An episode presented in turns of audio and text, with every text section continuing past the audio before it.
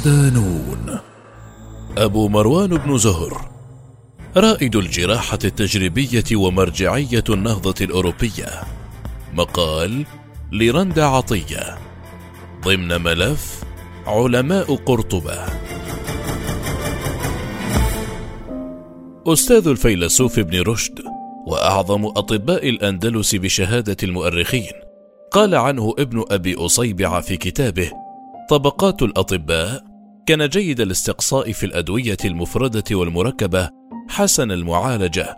قد ذاع ذكره في الأندلس وفي غيرها من البلاد واشتغل الأطباء بمصنفاته ولم يكن في زمانه من يماثله في مزاولة أعمال صناعة الطب.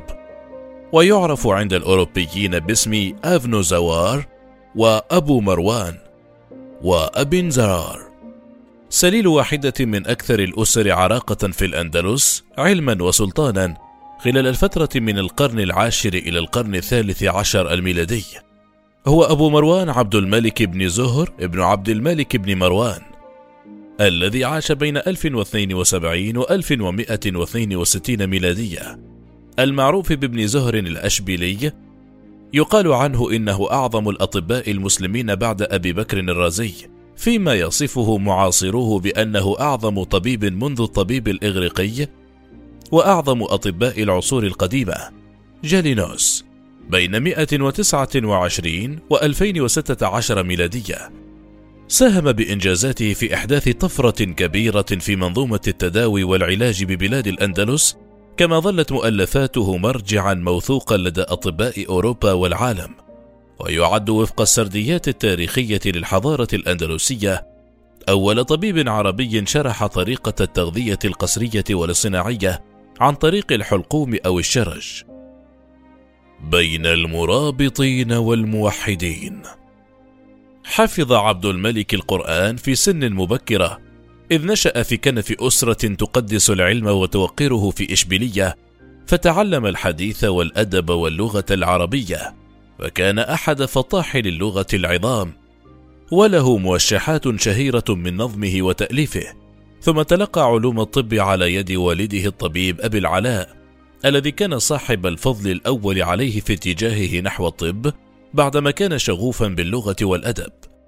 كان الجد الأكبر لعبد الملك محمد بن مروان فقيها صاحب حضور قوي في الفصاحة والكرم فيما خرج من سلالة تلك العائلة خمسة أجيال من الأطباء على رأسهم ابن مروان وأبي العلاء إلا أن أكثرهم نبوغا وعلما وإنجازا هو ابن زهر ربما لأنه كان الأكثر تخصصا وتركيزا في الطب فيما كان الأجداد يجمعون بين علوم شتى.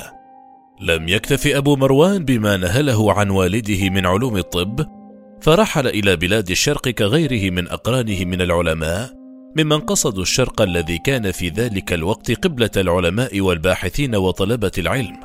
ومكث هناك بضع سنوات تلقى فيها شتى أنواع المعرفة الطبية ليعود إلى الأندلس ونزل بمدينة تسمى دانية محملا بدرر الطب وهناك أكرمه مالكها الذي كان يقدر العلماء ثم انتقل منها إلى إشبيلية وظل بها ما تبقى من حياته.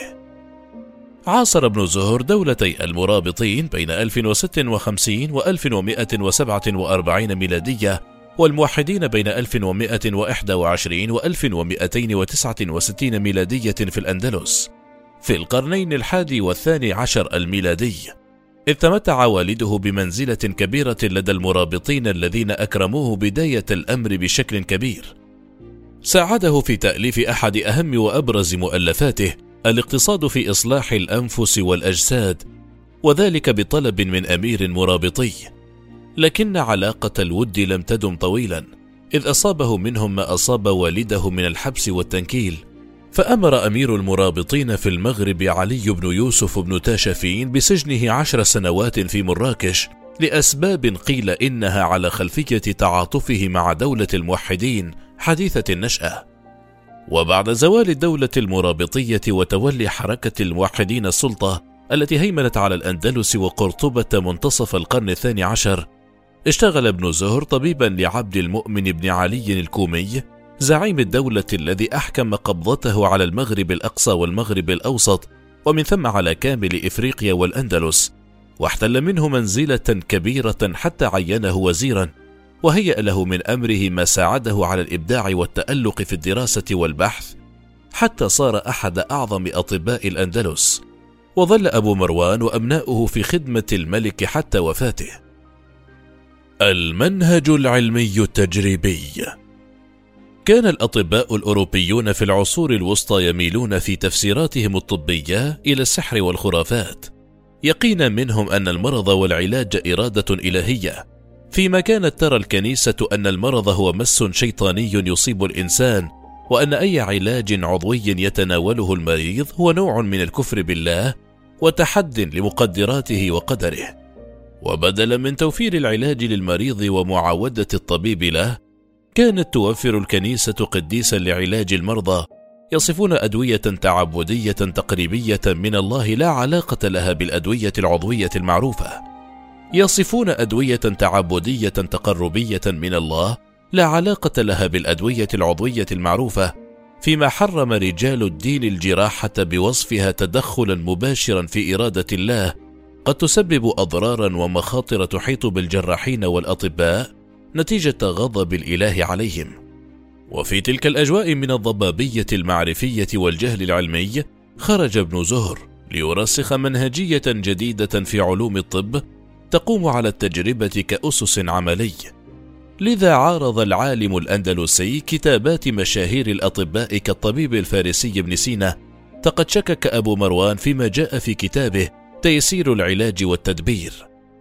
ألقى ابن زهر بالطرق التقليدية في دراسة الطب التي كانت منتشرة في ذلك الوقت وتعتمد على آراء القدماء من الأطباء التي كان ينظر لها نظرة مقدسة عرض الحائط وبدأ في إخضاع كل النظريات والعمليات للتجربة التي كانت بمثابة الفلتر الذي يكشف له الحق والباطل فهو القائل عنها التجربة إما أن تصدق قولي حيا كنت أو ميتا وإما أن تكذبه وظل المنهج التجريبي الذي أقره المرجعية الكبرى لعلماء أوروبا فيما بعد حيث كان له أبلغ الأثر في التطورات التي أدخلها الإنجليزي فرانسيس بيكون أوائل القرن السابع عشر في الدراسة والبحث العلمي مؤسسا بذلك الثورة العلمية الحديثة المبنية على الملاحظة والتجريب.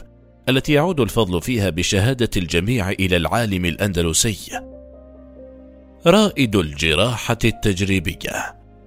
ساعد المنهج التجريبي الذي تبناه ابن زهر في التوصل إلى الأمراض. في التوصل إلى أمراض لم تكن معروفة من قبل ولم يدرسها أحد بما فيها أمراض الرئة. إذ أجرى أول عملية جراحية في القصبة التي تؤدي إلى الرئة وكان ذلك إنجازا غير مسبوق له. ويعد كذلك من أوائل من اهتموا بدراسة بيئات بعينها للوقوف على خريطتها الطبية والوبائية والمرضية، ولم يكن هذا النظام معمولا به في ذلك الوقت. وينسب الفضل لابن زهر في اكتشاف أهمية العسل في الدواء والعلاج، كذلك في الغذاء، كما قدم إسهامات عظيمة في علاج حالات الشلل الذي يصيب البلعوم، وهو أول من أشار بعملية شق الحجاب فكان يشق الصدر ويطهره وأول من وصف خراج الحيزوم والتهاب التامور الناشف والانسكابي. وكان دقيق الوصف للحوادث السريرية وقال عنه جورج سارتون في كتابه تاريخ العلم إن أبا مروان تميز عن غيره في حقل الطب في شرق وغرب الدولة الإسلامية بل إنه أعظم طبيب في عصره في العالم أجمع.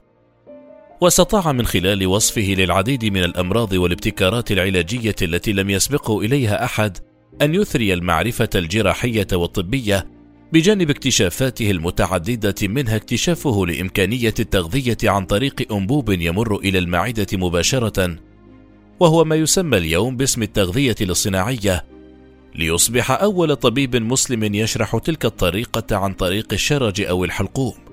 وأجرى العالم الأندلسي عشرات الأبحاث والتجارب عن أمراض القلب والرئة وأنواع الحمى والأمراض الوبائية وميز بين التهاب الرئة والتهاب غشاء القلب وقرح الرأس والفم والأنف والعيون والأسنان. مؤلفات ابن زهر مرجعية أوروبا الطبية. ليس هناك مصدر مؤكد عن عدد المؤلفات التي ألفها ابن زهر طيلة مسيرته فيما ذكر ابن أبي أصيبعة أنه ألف سبعة كتب إلا أن المشهور منه والذي له تأثير معروف بشهادة المؤرخين ثلاثة كتب فقط على رأسها التيسير في المداواة والتدبير الذي يعتبره البعض عصارة أفكار أبو مروان في مجال الطب وقد أهداه لصديقه ابن رشد الذي تأثر كثيرا بتلك الموسوعة ما دفعه لتأليف كتابه الكليات الذي يعتبره البعض مكملا لكتاب ابن زهر. في هذا الكتاب تخلص أبو مروان من المنهج الفوضوي العشوائي الذي كان متبعا قبل ذلك في إجراء الجراحات الطبية ليضع نظاما جديدا يقوم على الملاحظة المباشرة والتجربة حيث وصف في الكتاب التهاب التامور والتهاب الأذن الوسطى وشلل البلعوم. كما وصف عملية استخراج الحصى من الكلى وفتح القصبة الهوائية. ومن أشهر مؤلفاته أيضا كتاب الاقتصاد في إصلاح الأنفس والأجساد الذي كتبه بناء على تكليف من أحد أمراء دولة الموحدين وهو المؤلف الذي يجمع بين الطب والفلسفة.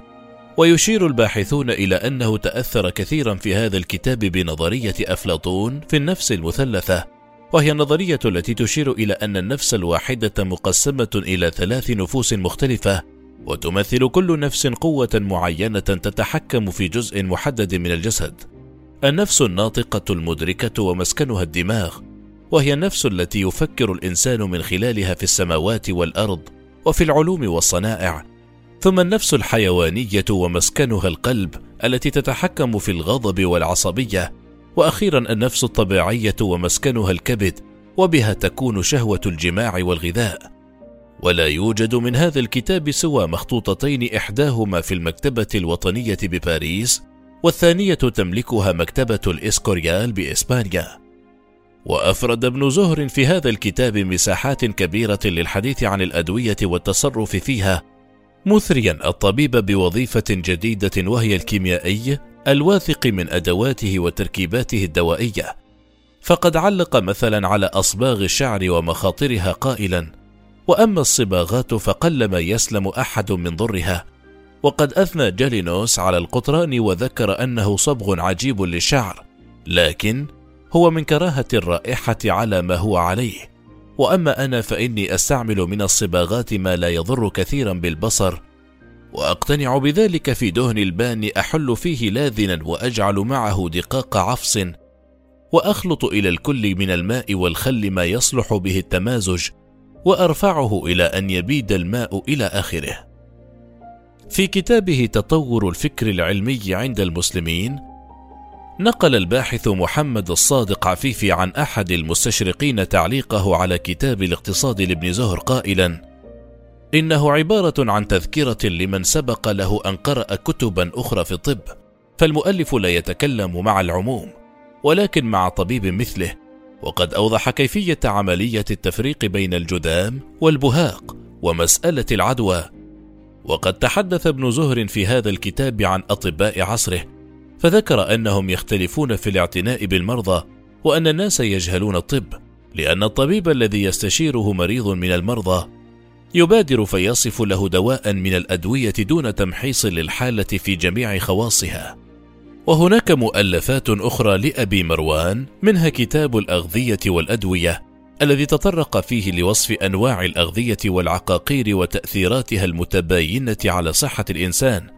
وقد ترجم هذا الكتاب للاتينية وكتابي الجامع في الأدوية والمعجونات وتذكيرة في أمر الدواء المسهل وكيفية أخذه. ويعدان مرجعا موثوقا به فيما يتعلق بالكلى والحصى والبهاق.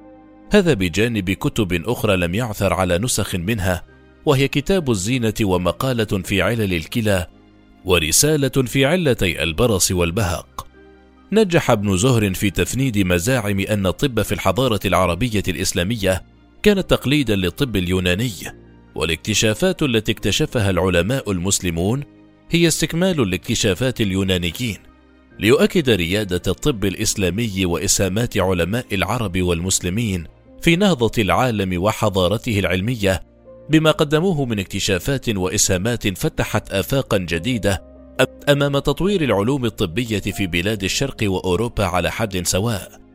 وبعد رحلة طويلة من النضال العلمي والكفاح البحثي، غادر ابن زهر الحياة عام 1162 في مدينة إشبيلية بعدما توج مسيرته بعشرات الاكتشافات والإنجازات الطبية مخلدا اسمه بأحرف من نور في سجلات العظماء بالموسوعات والمؤلفات والإسهامات التي ظلت شاهدا حيا على ما قدمه هذا العالم لخدمة الإنسانية جمعاء.